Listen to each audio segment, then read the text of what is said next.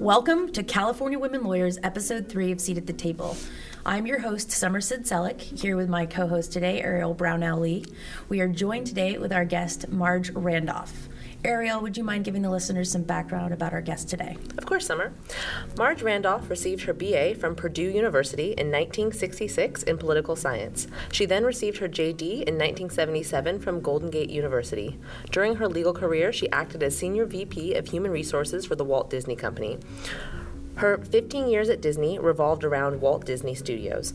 Prior to her work at Disney, Randolph, who is now retired, served as Senior Vice President and General Counsel of the department store chain Mervyn's. She is active in the community, working as a member of the National Advisory Panel of Stanford University's Institute for Research on Women and Gender and a past president of California Women Lawyers from 1980 to 1981. Randolph also works with Western Justice Center Foundation, which was started by a group of judges, lawyers, and civic leaders to design, implement, evaluate, and promote innovative methods of conflict prevention. Marge Randolph, we welcome you and look forward to speaking to you. All right, so let's begin. All right. Um, so, the interesting thing is that Drusilla Ramey suggested that you come to this Right. podcast and, and speak to us. And usually, what we do on this cast, Seat at the Table, is I Google somebody, Google stalk them until you know I find all their information, learn everything about them, um, and then put together questions and what have you. But Right. because you are in-house counsel, there's not that much about you online. So I'm really looking forward to this this interview because you know Good. if Drusilla Ramey says you're interesting, then you're probably the most interesting woman in the world. Oh. I'm sure she didn't say that. She, you were at the top of her list. Let me tell you. Um, she gave me like ten names, and she's like, "But you got to go with her first. I'm like, I, I was not a traditional lawyer. That's quite true.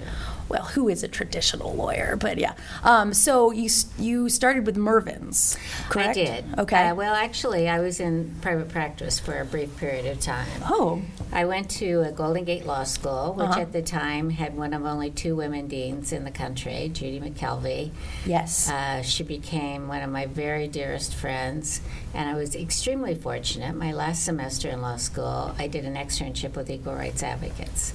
Oh. Um, and uh, I went to law school at a time that it sounds odd to say I felt very fortunate, but this confluence of events in the world, but especially this country, which was the Vietnam War, the Civil Rights Movement, and the women's movement, just all came together.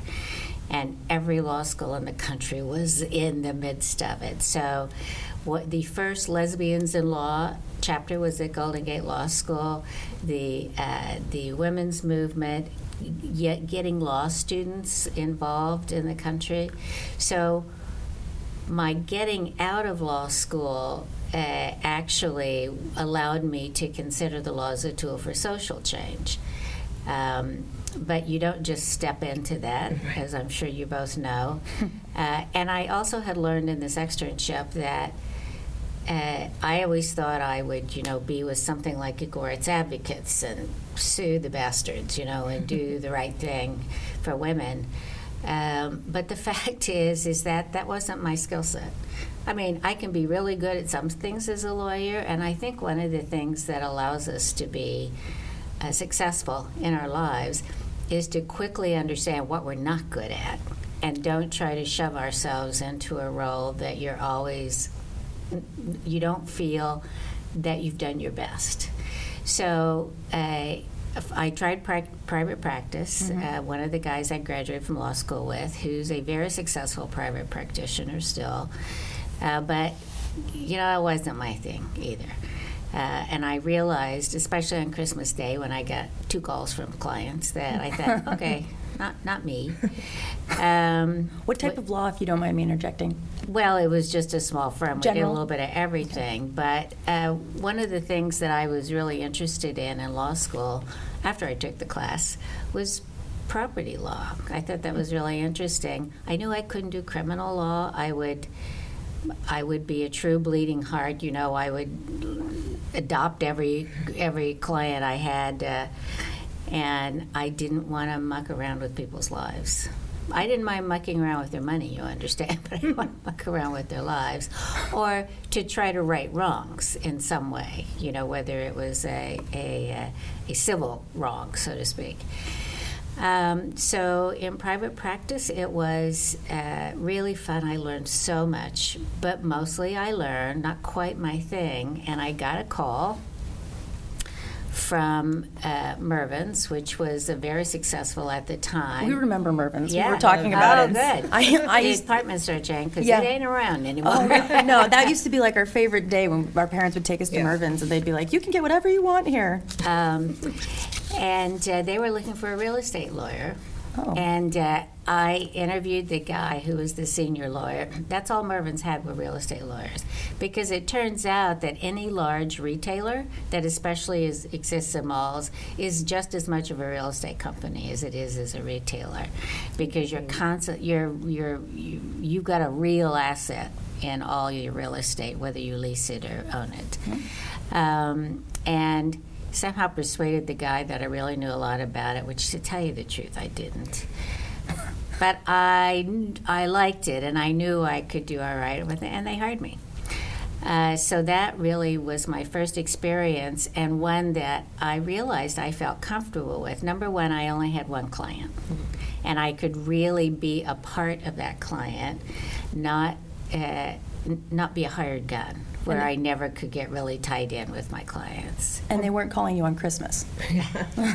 Hopefully. Oh no, I'm Oh, sure I did get called. They on still called you Thanksgiving on and Christmas. but it was okay with it. How many lawyers were they employing at the time when you joined? Uh, I think I was the second, and then we hired another one. But that was the immediacy because it was just real estate. And Mervyn's had been purchased by Dayton Hudson Corporation, Uh-huh. a very large organization uh, located in Minneapolis. Mm-hmm. So it did mean I started traveling to Minneapolis a lot. Uh, but I immediately saw, unlike my compatriot, who is this, excuse me, old white guy from Oklahoma, Fair.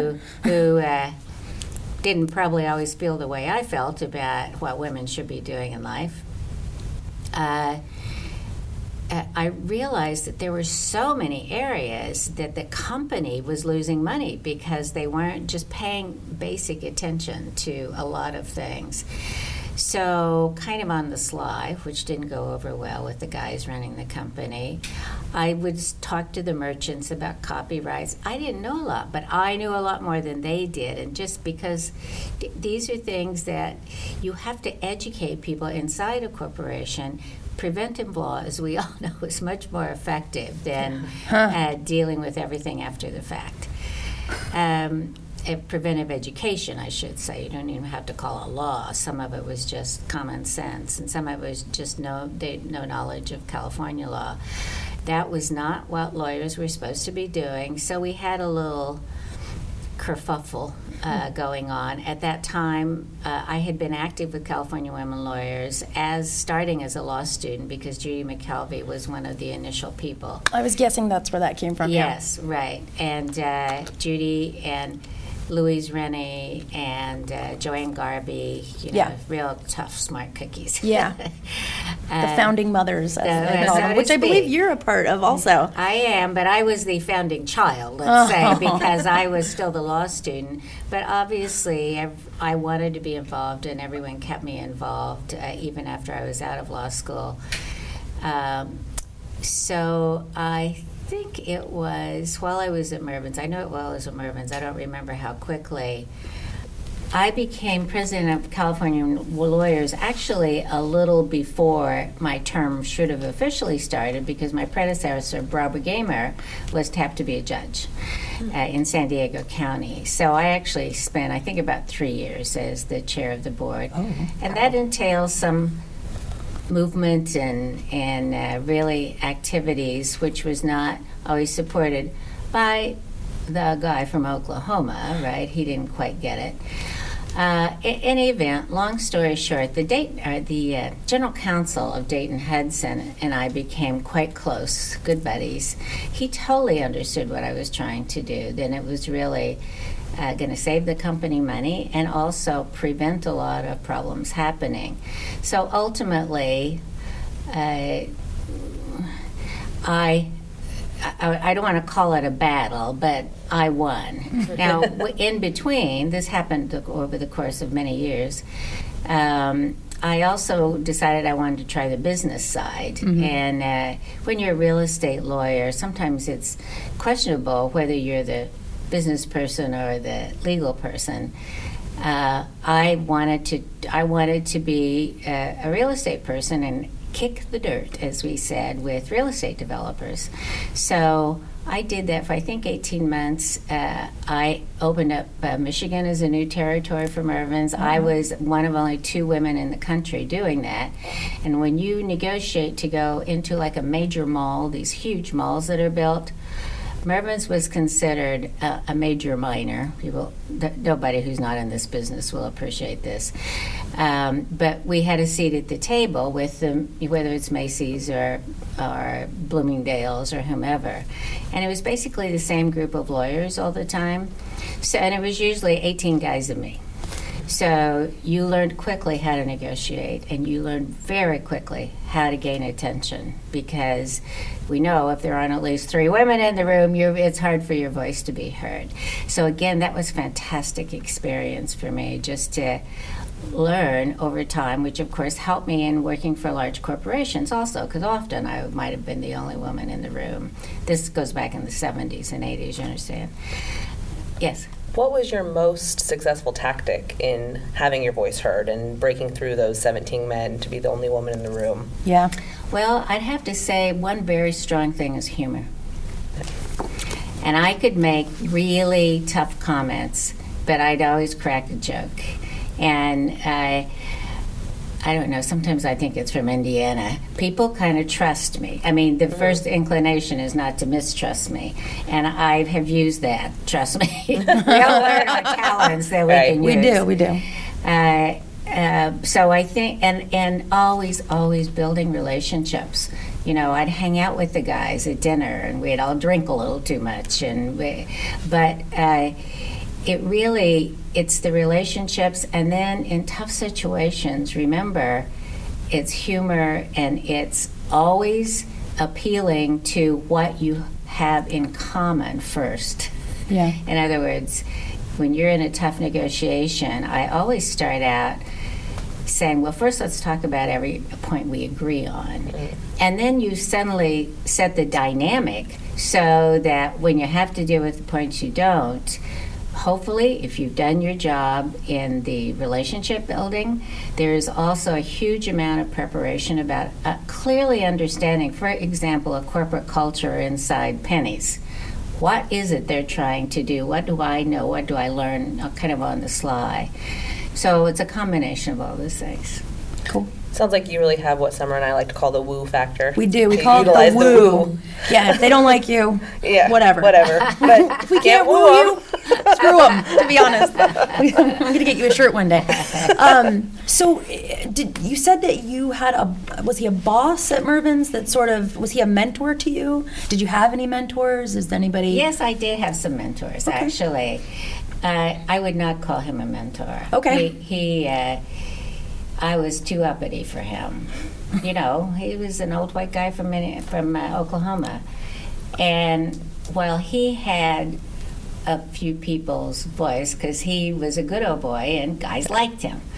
Um, I've never seen that before. yeah, right. I, I, the CEO, I think was intrigued with me, and he was always ended up being a big supporter. And then the, uh, forget what his title was, the associate chairman, who really didn't like me, left, and uh, the guy they put in uh, was a wonderful guy who ended up being the CEO of Safeway. Um, was definitely became my mentor, and then it turned out the CEO was kind of my mentor, almost behind the scenes. And I think part of that was because the general counsel at Dayton Hudson, who had a lot of influence overall in that company and all seven operating divisions, also liked me and thought I was good. And he thought I was pushing, I was the right kind of risk taker and so forth. And I was figuring out ways to save money. You know, it suddenly looked like I knew how to run a profit making decision. Never true in a legal department, but know, kind of looked that way. Um, so I was made general counsel, and uh, that was really the job I had for some years. I was at Mervyn's, I think, for 13 years total. Uh, and then Mervyn's had was always in what we fondly called a turnaround situation, right? Understanding you have to be making more money. It just wasn't working. Uh, Target had started as an experiment inside Dayton Hudson, and suddenly Target was on the ascendancy. So um, it, it everything changed, and eventually. Uh, the people who started running Dayton Hudson, not people so uh, familiarly uh, oriented towards Mervyn's in California in general, mm-hmm. came out, sent out a bunch of Target guys to run it, and it just it was terrible. They made they got me to agree to stay two more years while they went through this transition. It was not comfortable for me, and ultimately I, I left. One of the things that I've learned, I want to go back to the women's issues for a minute, yeah. is. Yeah if I couldn't really be the person who was litigating to win for hundreds, thousands, millions of women, what I could do was be inside an organization and very clearly work towards opening jobs up and making sure that I had positions that allowed me to do that. Because it looked like I was profit making, so to speak, uh, they eventually gave me two other whole uh, uh, departments inside the company to report to me as the general counsel.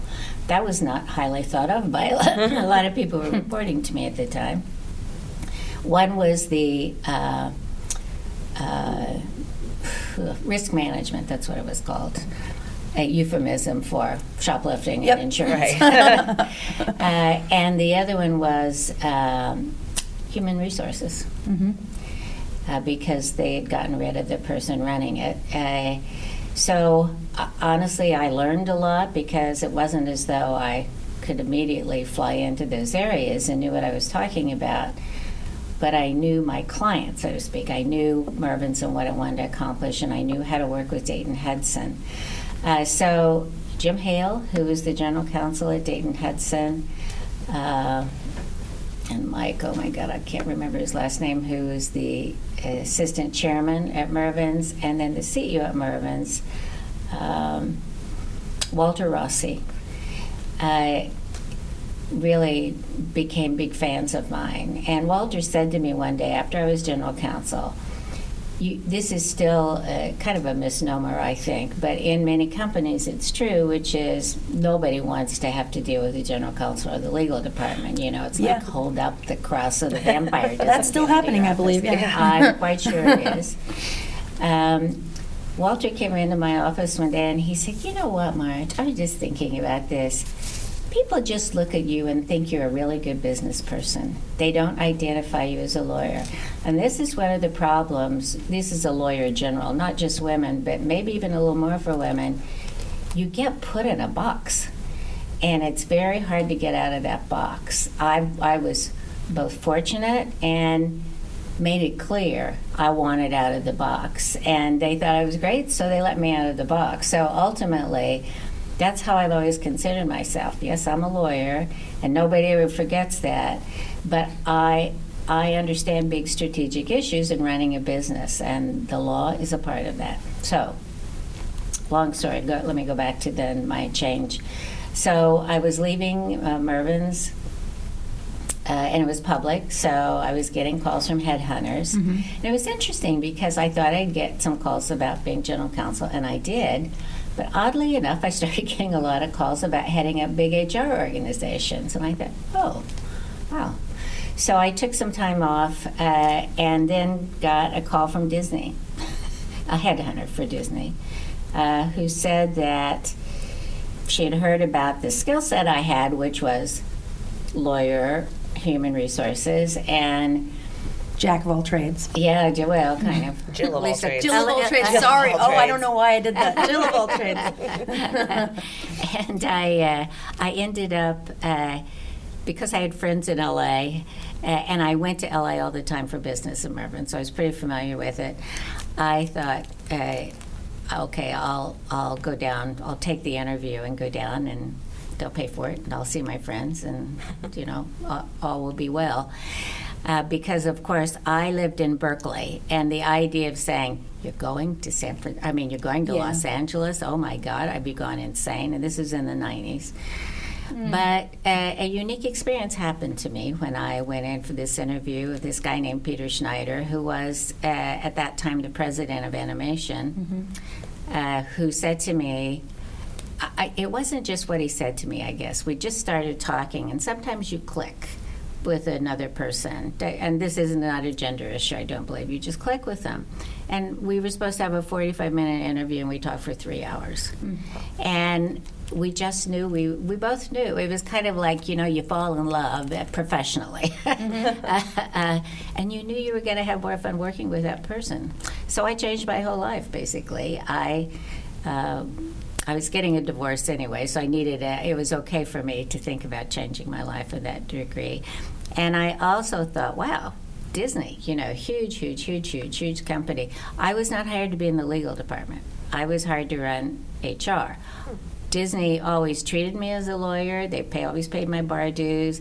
I was very closely aligned with the lawyers.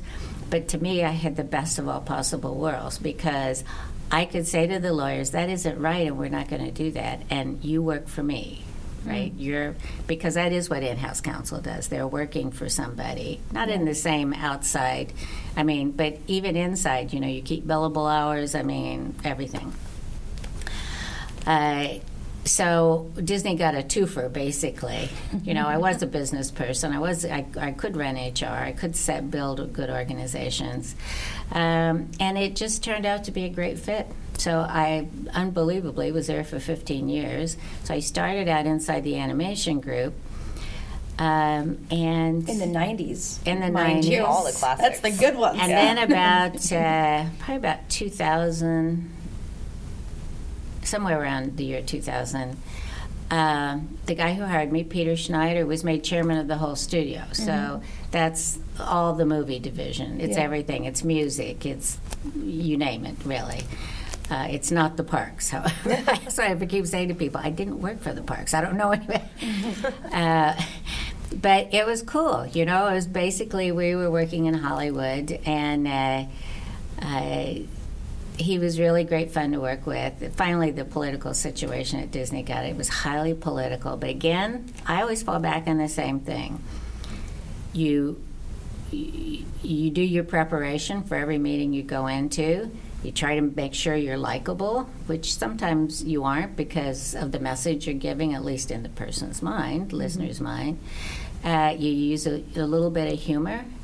And you also, this is what I learned quickly because there are there are personalities and egos in Hollywood that we only see in Washington D.C. right now. But mm-hmm. I mean, it was really amazing to me. And you talk about bad behavior. You know, I mean, I, here I was coming from Northern California. I kept saying, "Who, who told you you could say that in a meeting? You can't." That's you know. So there was a lot of work to do. In other words. Uh, but it was great fun. And as I learned about all these new businesses inside Disney, it was just a good fit uh, and was very successful there, I'm very proud to say. And I finally, at age 67, thought, I can't keep doing this, I need to leave. And they thought perhaps I'd want to keep some kind of relationship with them, which of course I have many friendships, but I knew I was always coming back to Northern California because it's too hot in LA for me. uh, and in 2011, I moved back here. So were you in Orange? You were in Orange County. Oh God, no. Oh, okay, I was going to say, were you That's actually a park. living? Well, I don't no, know. No, uh, you were no, actually no. in, in Burbank. Oh, okay. The movie division is headquartered in Burbank. I worked in this beautifully, very famous architect designed building that was not at all user friendly if you worked in it. and you walked every day under giant seven dwarfs, you know, at the top of the building. cool. It is. It was pretty cool. Well, Burbank's. I, was, I went to law school in Orange County, so I'm, i was Oh. wondering what, what type of political dynamic. Did you go to UC Irvine? Where'd you go? I did, and I went to Western in Southern California. Oh, sure. But I had come from UCLA, so it was Oh. very different going from Westwood to Orange County. Oh, my God. I can't and, even imagine. And being, it was a, it was a. I went during uh, like Prop Eight and what have you, and so it was very highly.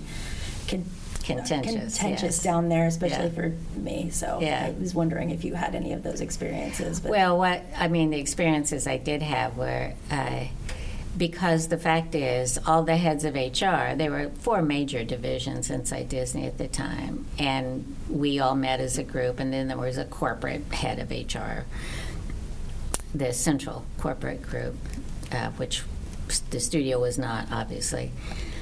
Uh, and so that was interesting, and I always knew what was going on inside the parks, for example. And they were all very different businesses. If people want to talk about a culture at Disney, there is not one culture at Disney mm-hmm. other than family oriented and their intellectual property. That's all that company is, is incredibly important intellectual property. Yeah. Absolutely. Um, so you started, you, you got out of law school in 1977. Yep. How do you think women in the law, the profession, has changed since since then, and, and what kind of needs do you think are are now for, for mm-hmm. women who are getting into the legal practice? Because mm-hmm. the landscape's probably changed a bit. Um, well, I still mentor some young women. That's what I've done all along. I had about I'd say eight women at Disney that wow. they I met with them regularly. Uh, uh, and uh, I, but, but I don't know exactly the needs. I'll tell you what hasn't changed. Let's hear it. uh, the fact that women are the only ones who have babies, and for women who choose to have children, uh, it's still in a lot of law firms will impact your career. Absolutely. And I, I consider that reprehensible. And I know what a strain it puts on organizations. But uh, I think until this this country supports childcare number one, and also really uh, puts itself in a position that, you know, we're all just people, and whatever our abilities are, we should be treated equally at those abilities. That hasn't happened yet.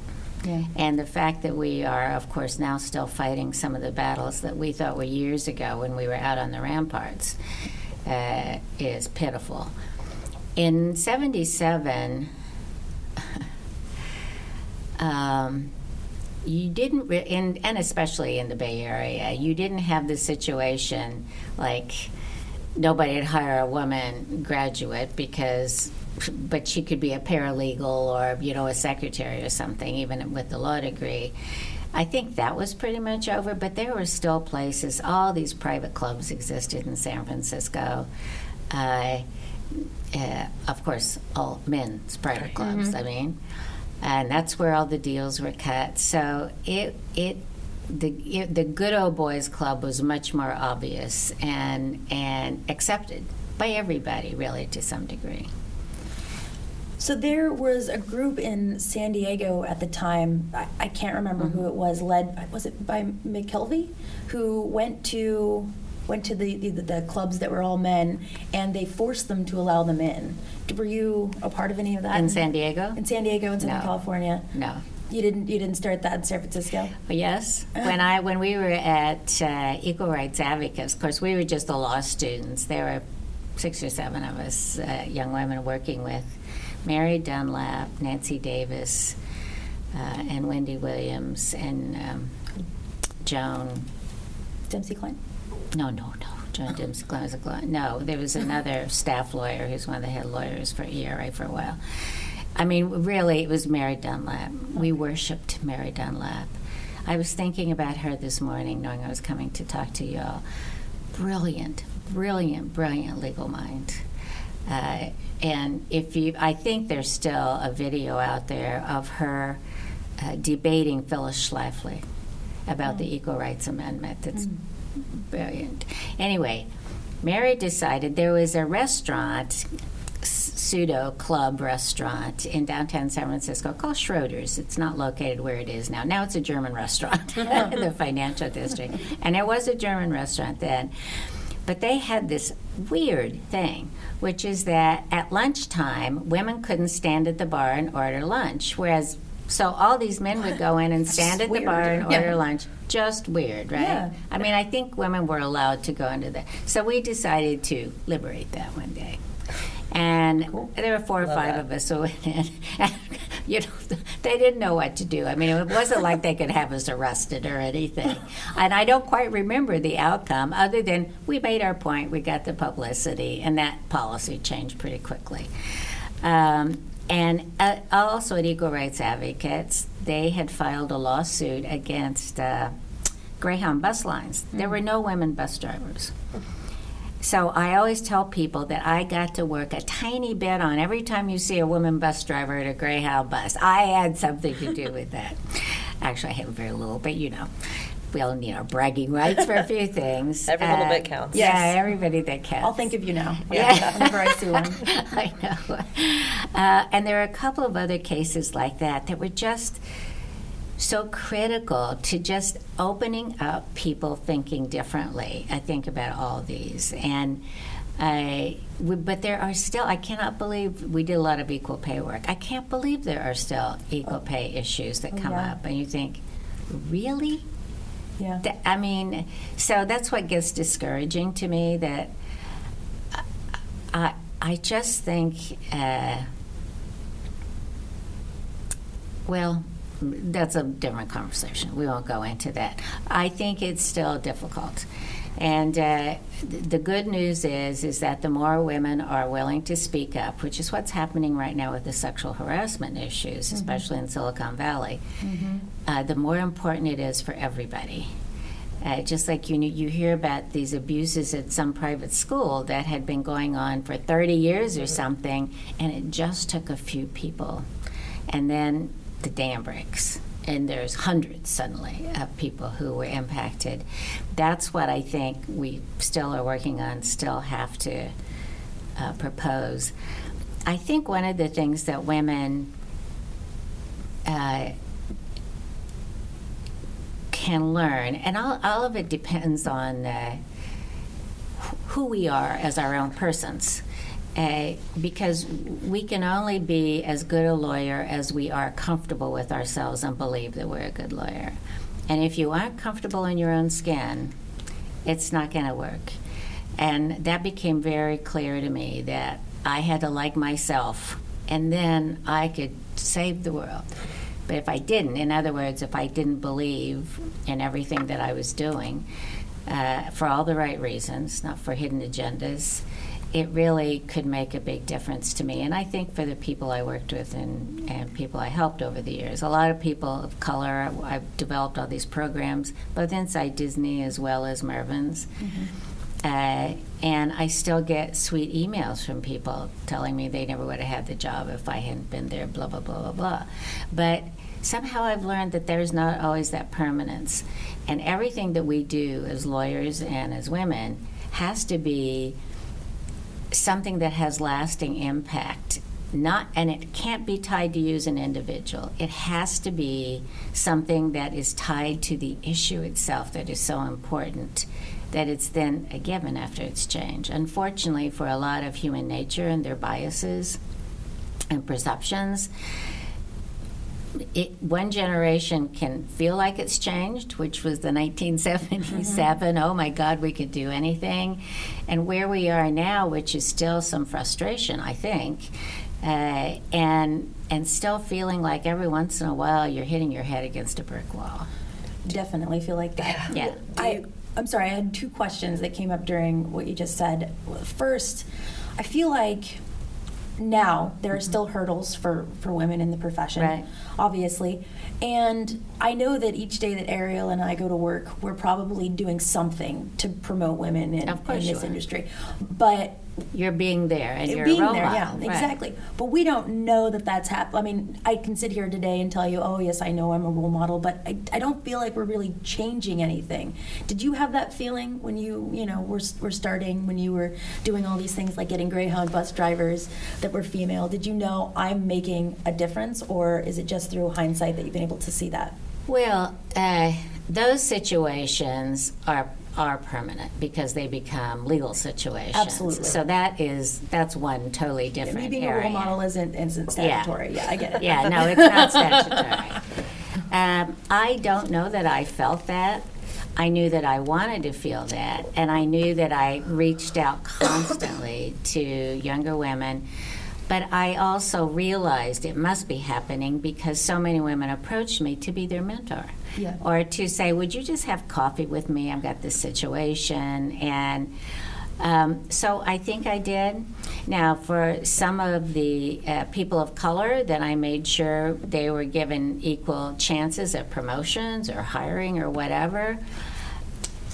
I don't know that that lasted because some of them I hadn't stayed in touch with.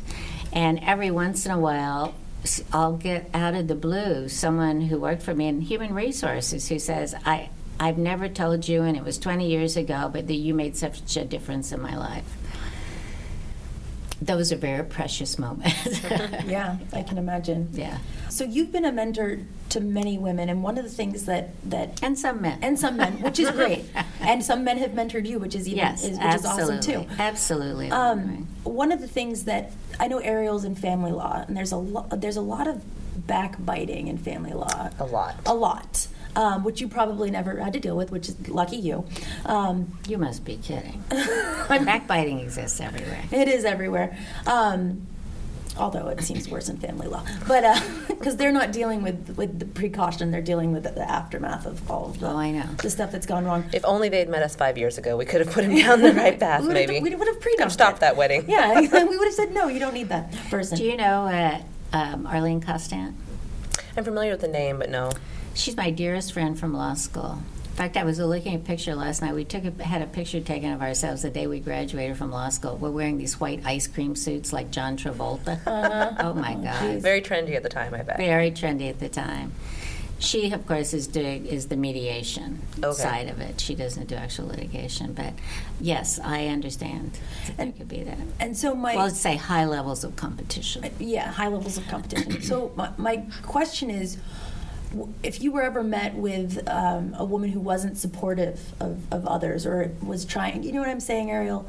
Somebody that that is trying to deconstruct what you've built versus propping you up. You mean for their client? Because they want to deconstruct you so they get a better deal for their client? For their client, or I think even in, just in a professional situation, not even necessarily with their clients, just the dynamic between some women attorneys is not one of confidence boosting. Or it's one of undercutting, as opposed to camaraderie, which And I think is people- very detrimental to the feminist movement. Absolutely. Yeah, so- well, absolutely. But remember, we're, we're really operating as good business people for our clients, and just to take the gender out of it for a second. The same thing would be happening whether it was male or female, because as some people believe, and women are just as bad at men, that if they're tough and nasty, especially if they're clients in the room, they'll be thought of more highly. Oh yeah, I dealt with one woman. This was this brief time I was in. This was a family law issue. Brief Oh. time I was in private practice. Uh, and she essentially told me that I was stupid about this one issue. That clearly I would agree to it if I understood it, and I wanted to slug her. but and I but what happens is you can't let yourself be feel impugned. And I always go back to, I mean, a couple of women in particular, I've had such a bad, so you sometimes we just have bad visceral reactions to people, men and women. Yeah. And it's chemistry. It's not, it's almost like, you know, pheromones we aren't even aware of kind of thing.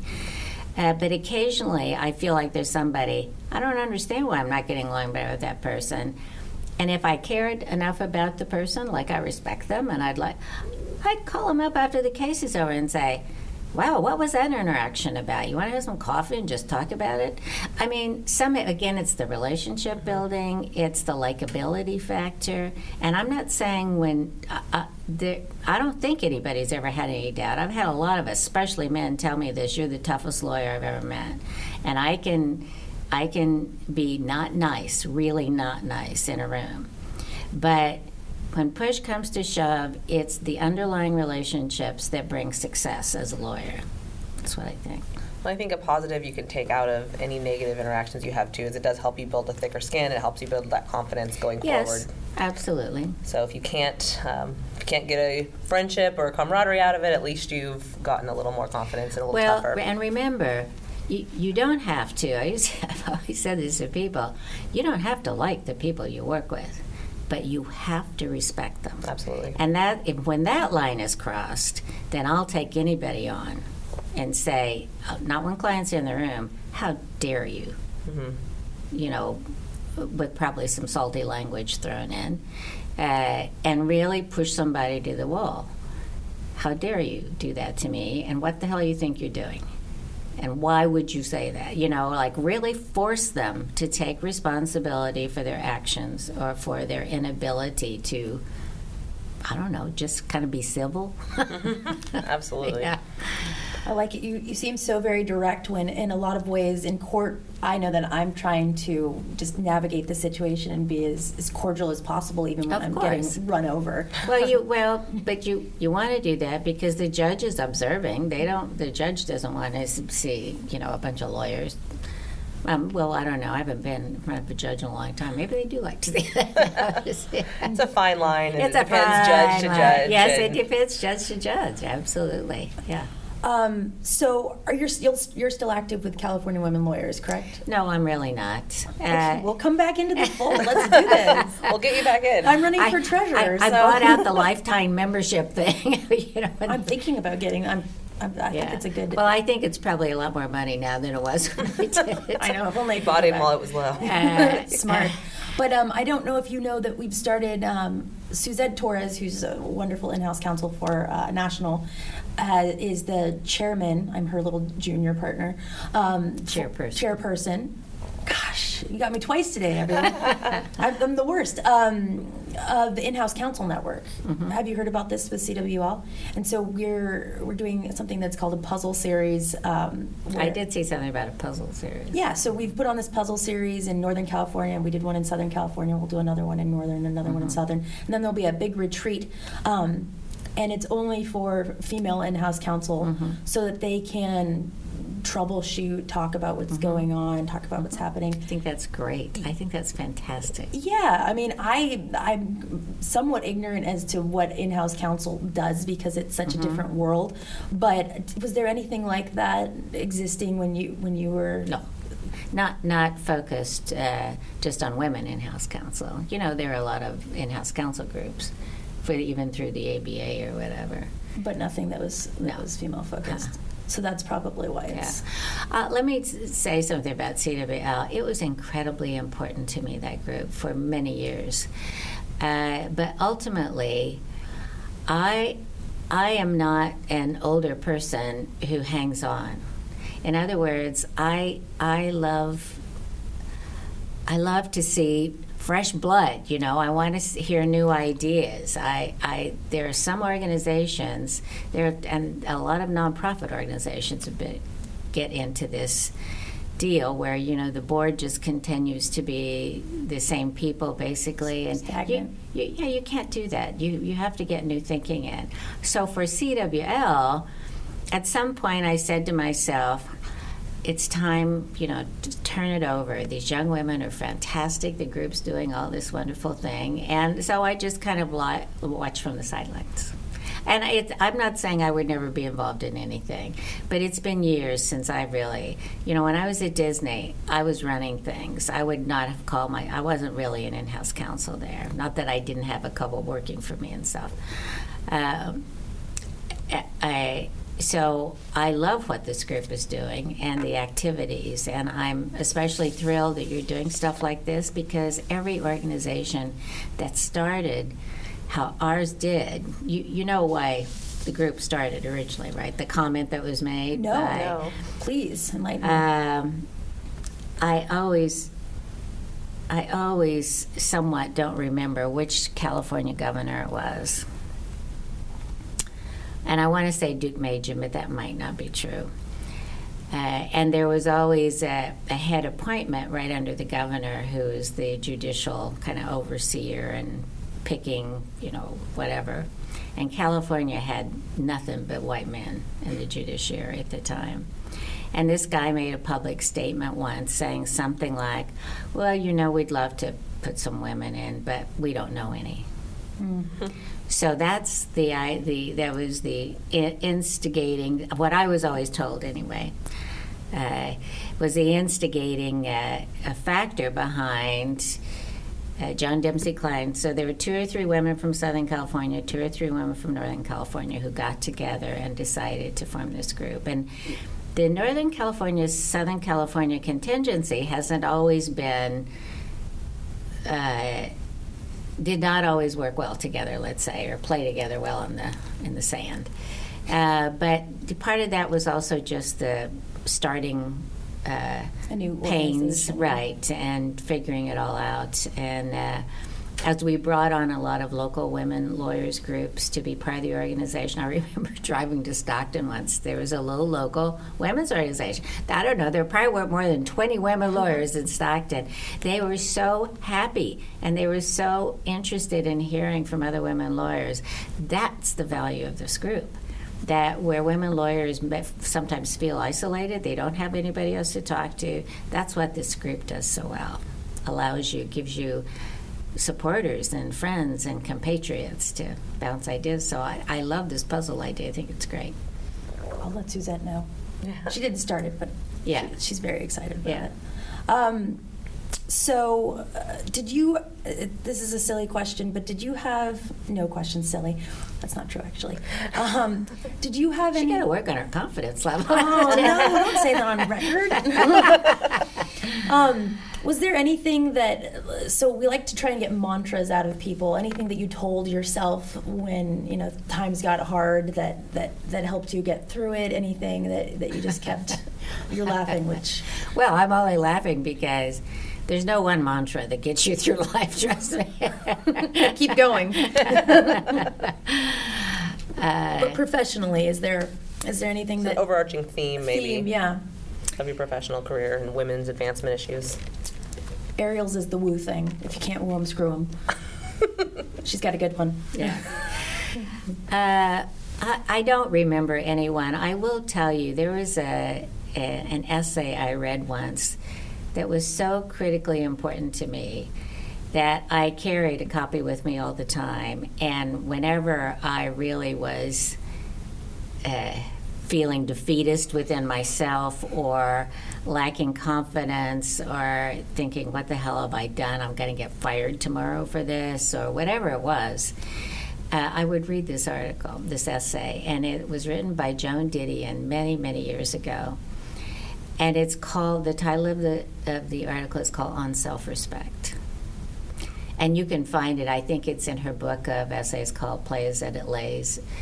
Uh, it was so impactful to me because again it was about two or three things to to live in a world that you have to accept that things aren't always going to go your way and that you make major mistakes and you hurt people when you don't mean to you do harm when you don't mean to uh, but to to really develop character, you have to understand you take accountability for it.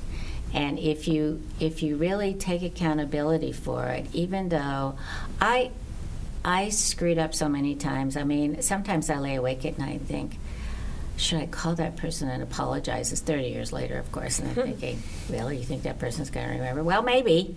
I mean, if it's still troubling me, maybe it's still troubling him.